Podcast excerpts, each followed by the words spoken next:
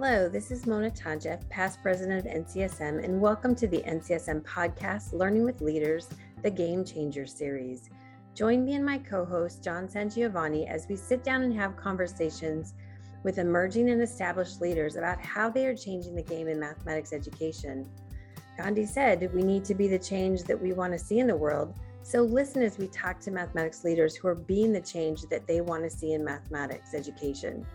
We will learn about their inspiration, perceptions, and of course, their game changing actions.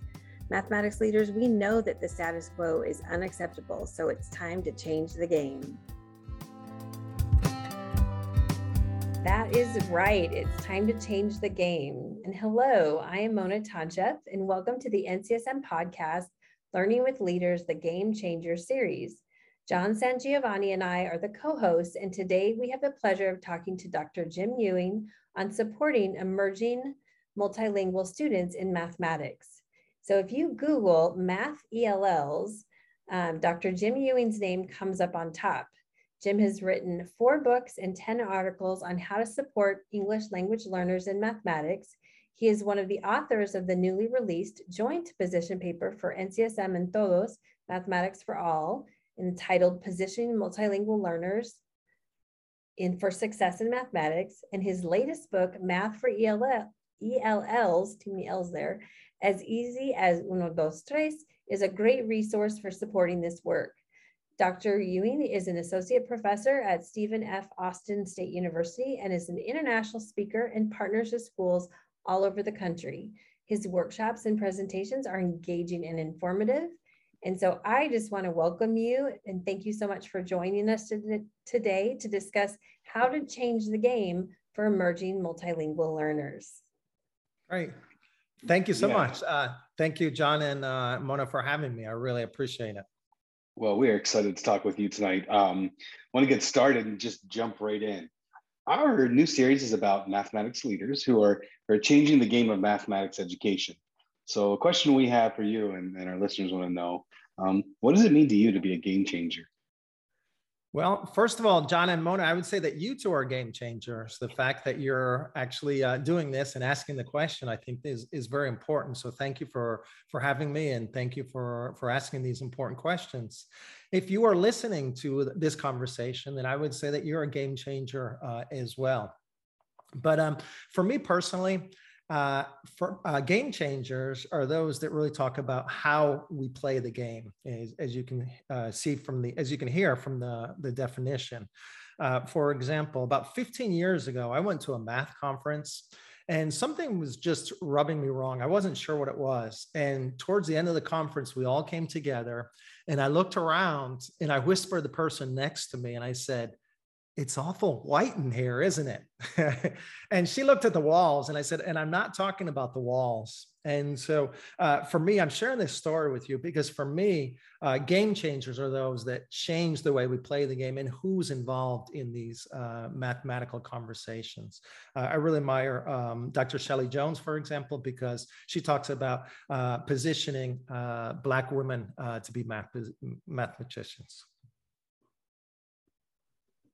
That's awesome. So I'm going to jump in to conversation um, around. In the opening, I mentioned your work with positioning multilingual learners. So what I noticed, and actually, I actually have the book. thing I noticed when I was reading, which I I know in the book you've done this, but it's also in the position paper, is mm-hmm. we clearly define um, the use of multilingual language learners, which is not what most states use. Um, when you look at student groups, it's it's either ELs or ELLs. So I'd like to hear from you is why should we not use the term ELL or English language learner? Sure, that's a great question. And uh, I saw you had a copy of my book, and it's actually called Math for ELLs. And I and I'm intentional intentional in that. Uh, but if you open up the book, then I give an explanation. In this case, I wrote the book about a year and a half ago, and I was using the term emergent bilingual, which I think is asset based. But I even like the term multilingual learner uh, better. And so rather than me just telling you this, because we were talking about game changers and game changers for me don't just tell, but they, they set off an emotion. And so, in order to change, change is hard. In order to, to set up that emotion, then uh, I think it's important to experience things. And so, can I give you an analogy uh, here and all the listeners as well? If you're driving, don't do this. But if you're not driving, um, let me just ask you a question. Mona and John, are you uh, right handed or left handed? I am right-handed. You're both right-handed, right? So uh, about 90, 92% of us are right-handed. But what do you think it's like to be left-handed and to live in a right-handed world?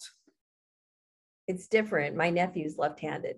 Or, and what challenges does he have? Sorry. Challenge, like you, when we sit down at the dining room table, like he has to sit in a specific part or he's elbowing somebody the whole time. Mm yeah sure. it's very different so it, like even like writing even i like when i'm observing i have a student teacher this year who's left-handed and she's writing on the board and as she's writing she's covering everything up and she's like my students can't see and i said well i'm going to have to ask a teacher who's left-handed to help you because i'm like i don't like i don't have that problem. Sure, because yeah. we have that privilege. We have right-handed privilege, and so um, let's do something so we can identify, so we can empathize with our uh, English language learners and our left-handed uh, our, our, our drawers as well. Uh, so let's draw a picture of a house in the air, but let's use our left hand. Oh, that's not okay. going to be pretty. so all the listeners too, uh, do this so you can experience what it might be like uh, to be a left-handed uh, learner and also an English language learner. And so let's draw a picture of a house in the air. Don't forget the roof and the door and some windows. Right, John drew a nice picture. I, full disclosure, I sometimes write with my left hand. Um, yeah, the past meeting, the past oh, meeting time. Right. But so what was that like? what was that like, John? How'd you feel when you drew that uh, picture? Uh, well, you have to concentrate a lot differently, right? And you have to give it much more concerted effort. And um, yeah, I think that you, you, you really have to focus on every movement or every stroke a little differently. Yeah. How about you, Mona? How do you feel yeah, doing you, that? You, I had to think about where to start. Like I, normally I would go like this, but I'm like, it doesn't, it it's different. So you have to really pay attention to where your starting point is, what it, what's going to look like. Is it straight, not straight? Yeah, it's definitely different. Great. And so, how would you feel if I called you a left-handed learner? You are to use your right hand.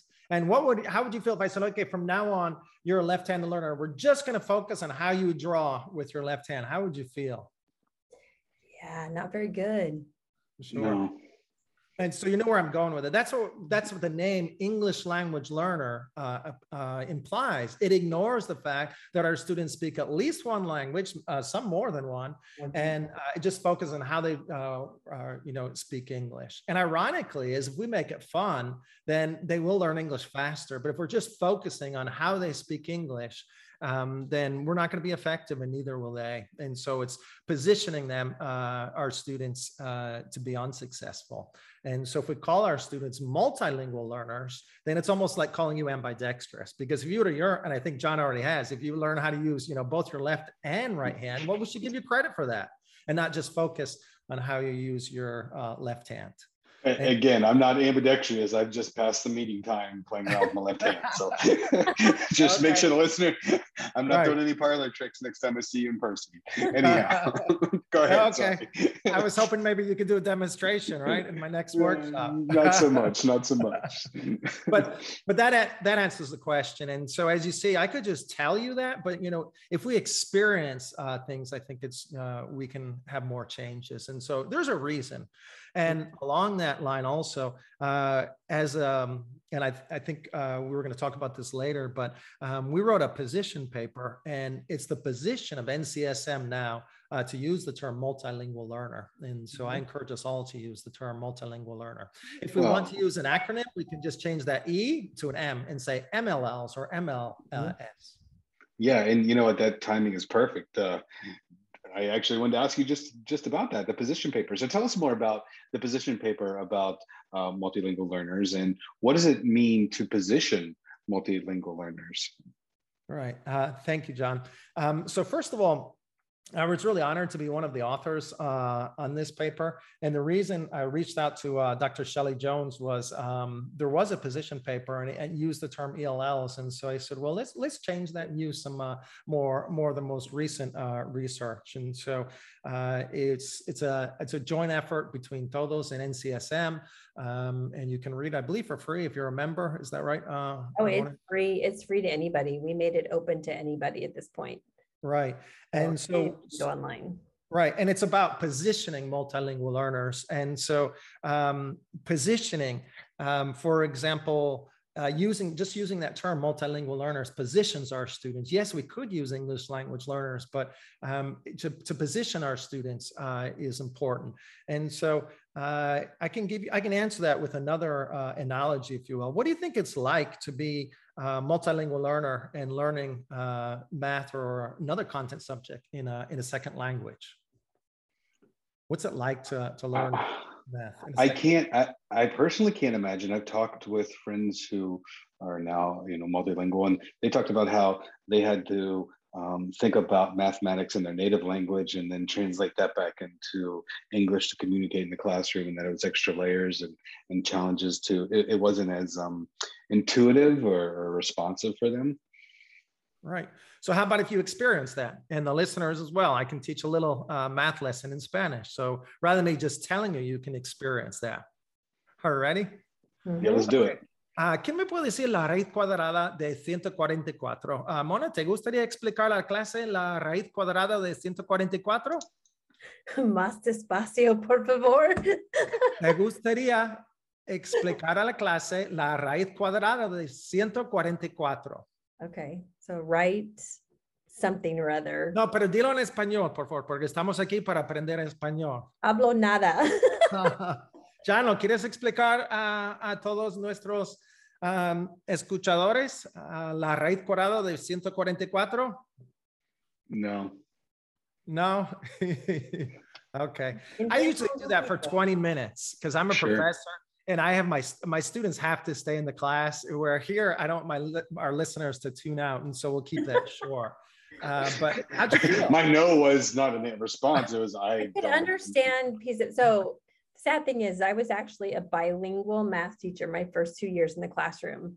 Okay. Um, what was interesting though, over my over the 12 years in the classroom, my first two years I had solely Spanish speakers.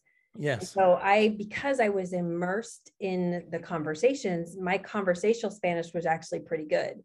But my last 10 years when I was teaching, and it was it was no longer bilingual, that was just a policy in our the state of Arizona. Um, however, I didn't have just Spanish speakers. At one of our schools, we had 52 different languages spoken. So I, I presented in English and did lots of other strategies to provide access to the content. Sure. Um, but that that's difficult. right. Well, I, and I was wanting you to just slow down a little bit and maybe repeat a couple of things because there were things I thought I caught, but I wasn't sure. And then when you were talking to Mona, I was like, well, I don't know. That's exactly what I was asking him, John. I was telling him to slow down. Mm-hmm. Well, I, I, I didn't hear you say that part. Sorry. sure. I was still processing what numbers you were talking about. Yes. Right. I was like, wait, wait, what did I catch? And I wanted to hear it again, and, and things just kept things kept going. Right. Sure. And so I was actually asking you the square root of 144.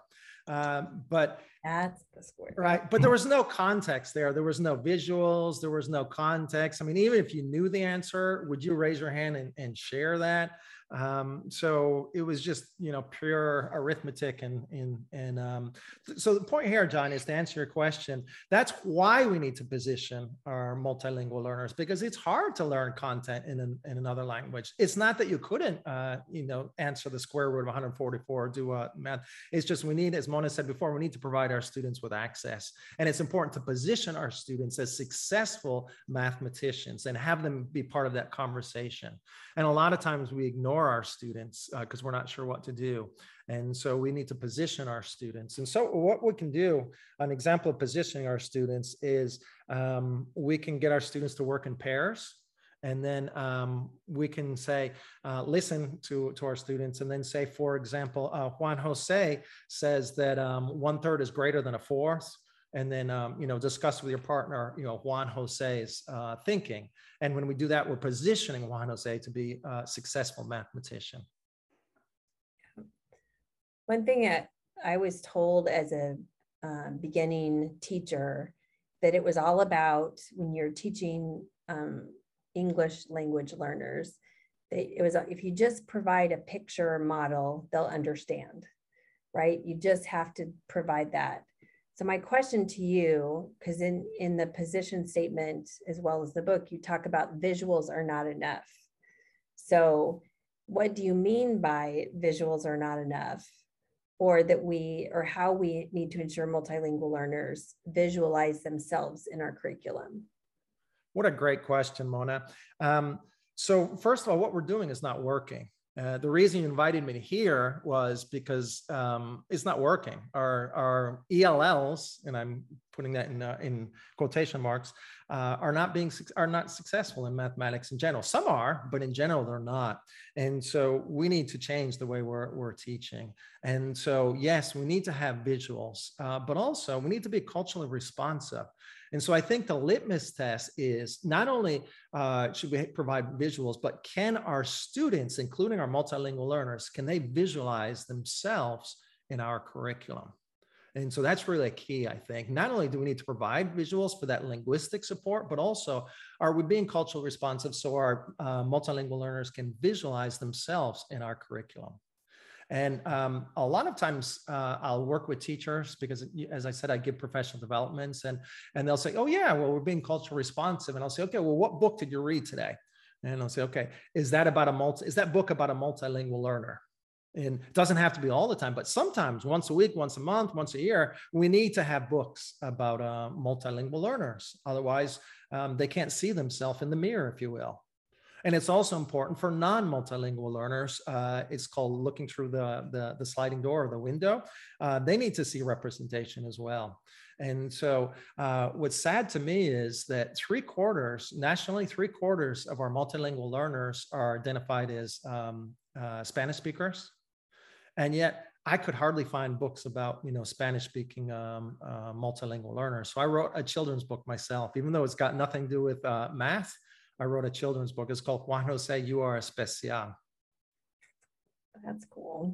Yeah. That is really cool. Is that right behind you that I can see you? In the... It is. Sorry, it is. sorry, listeners. I can see it in the background there. Right. And um, so what I've done is that's an example of oh, positioning. Oh, cool. There's there's a picture of Juan Jose. Uh, mm. I didn't draw this, but um, and I use when I use the word especial, I'm just positioning certain students that understand those words. And mm, so yeah. uh, that's an example of positioning. And so, uh, John and Mona, how did you learn, for example, uh, fractions? Was it through pizza? I don't remember. You don't remember? Pizza or or um, sharing a cookie. Okay. Yeah. Those kind of things.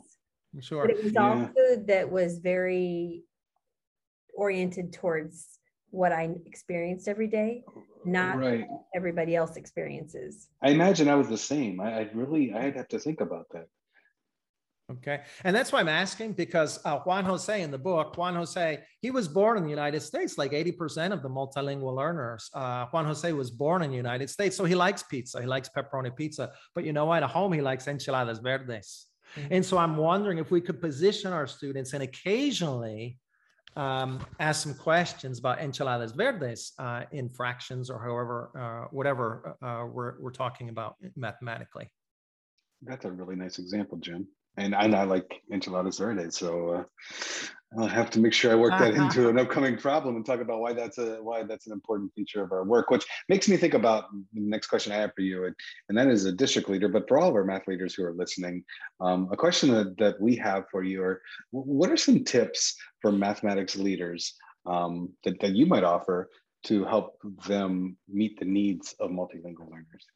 Sure. Um, John, I have an acronym with five letters, and you can remember paths. And okay. um, and I asked this question, you know, what path are you going to take? And so the P stands for position. We've talked about positioning. You know, we can position our students not only where they sit to be to make sure their uh, our multilingual learners are uh, in friendly places where people will support them, uh, but also position them using, um, you know, using a few words in Spanish or, or their first language. Uh, second is access. We need, as Mona said, we need to provide our students with access. I didn't provide you with access when I asked you what the square root of 144 uh, was. I hmm. assume that you could have told me if I provided you with access. But visuals aren't enough. It's not just enough to say, you know, visuals also need to talk about your, you know, about your culture and, and trying to make math interesting to you. And when we're working with multilingual learners, um, we need to consider that uh, as well. The T stands for teach, uh, in that we need to teach language, uh, not only our students' first language, uh, but also uh, mathematical language and, English. We need to teach uh, language. Um, so that's important as well. Often our teachers uh, speak too much. And so one thing we need to do is to give our students more time to speak. And the H stands for John Hattie. I'm not sure if you're familiar with John Hattie's work, um, but it doesn't have to be Hattie's work. I really do like John Hattie's work, but um, I wanted to put an uh, R there for research, uh, but then I wouldn't have had that PATH acronym. So I'm using a Hattie. Yeah, uh, there you go. John Hattie. That's meta analysis, so we're good. Yeah, all research covered there. And John, you're gonna love the S. What do you think the S stands for? Oh, I don't know. Um, struggle maybe. struggle, sure. And so yeah. the S means like struggle. What can we do to to uh, to engage our multilingual learners in struggle? And mm, so that that's uh, that's the same thing. So it's paths. P is positioning. A is access. T is teach language. H is Hattie or any research-based um, uh, strategies. And S is engage our students in struggle. Struggle is a good thing. Yeah, it is without a doubt. That's uh, that that's really nice. That's really nice. That helps, and acronyms help us in those cases too. I was trying to make it parth, but that wasn't going to work. So I'm just going off on a tangent that I don't need to do right now. If you're listening in your car, feel free to uh, think of another way to go about that. Yeah. I'm gonna I'm gonna go off of your um, paths idea, and when you talk about access, so one of the things that NCSM published in April of 2020 was the position paper on detracking. And access, providing access is part of your work. Yes. Have you have you found any correlation or noticed anything around tracking and students who have um, English language learning needs? Great. Um, yeah, so just curious because is that part of the access? Because you know, if you're a math leader working in a district, is that part of the reflection you need to have? Is is the type of access. It could be access to the content, but it also could be access to courses. So the by, access by, be, yeah. Sure, Mona, by all means. And um, uh, I know, for example, Jo Boaler is someone who I like a lot. Um, she talks. She told me on one of her presentations, she was talking about San Francisco, where they did away with the with the tracking, and all the students did well. To be, but be uh, sincere, that's not an area that I've really um, addressed that much, particularly for specifically for multilingual learners. I don't really know the data, but uh, my hunch is to say that tracking, you know, is is not good, and um, because it doesn't position our multilingual learners. I do know that um, statistically, there are multilingual learners are often on the bottom track, and once you're in that track, you stay uh, stuck there. That's exactly what happened. That was in my district. That was what I noticed. Is our our students that were identified with um, language needs, they were typically in our below grade level courses. Sure. They predominantly stayed there there was no no access point so i think that's really important for math leaders to be aware that access isn't just to content but it's also to future. Right. Future learning how are you providing access to future learning? That was really important and i'm going to push back uh, mona that our students it's not like they have language needs. I know that's a lot of times we identify but actually they're language experts. The fact that they speak one language and they're learning another in many way um, it's it's um it's us that need to change because uh, they're they're experts and if they they can learn two languages or more then they can learn the math as well when we do provide them with access. And so often they're they're they're our multilingual learners are, are put in these tracks when um, when they're really capable and we we we just have to give them more credit. Yeah absolutely. All right i'm going to one last question. So i have started this i have not finished all of it. Okay. uh, I'm on the the growth mindset, positive, not the growth mind, positive math mindset section. So tell us a little bit about your book and how that would support math leaders in supporting our emerging uh, multilingual learners. Sure, thank you. Uh, as I said before, that uh, I was going to use the term emergent bilinguals or multilingual learners on the title, but then I knew that not many people would buy the book because they say, well, we don't have any of those. So I used the term math for ELLs. And it's not easy um, to teach multilingual learners necessarily, but I try and make the strategies uh, easy. And so the language I try and make as easy as uno, dos, tres, uh, if you will. So that's where that's the origin of, of the, the title. Um, but it, the whole idea is I've used this with my teacher candidates.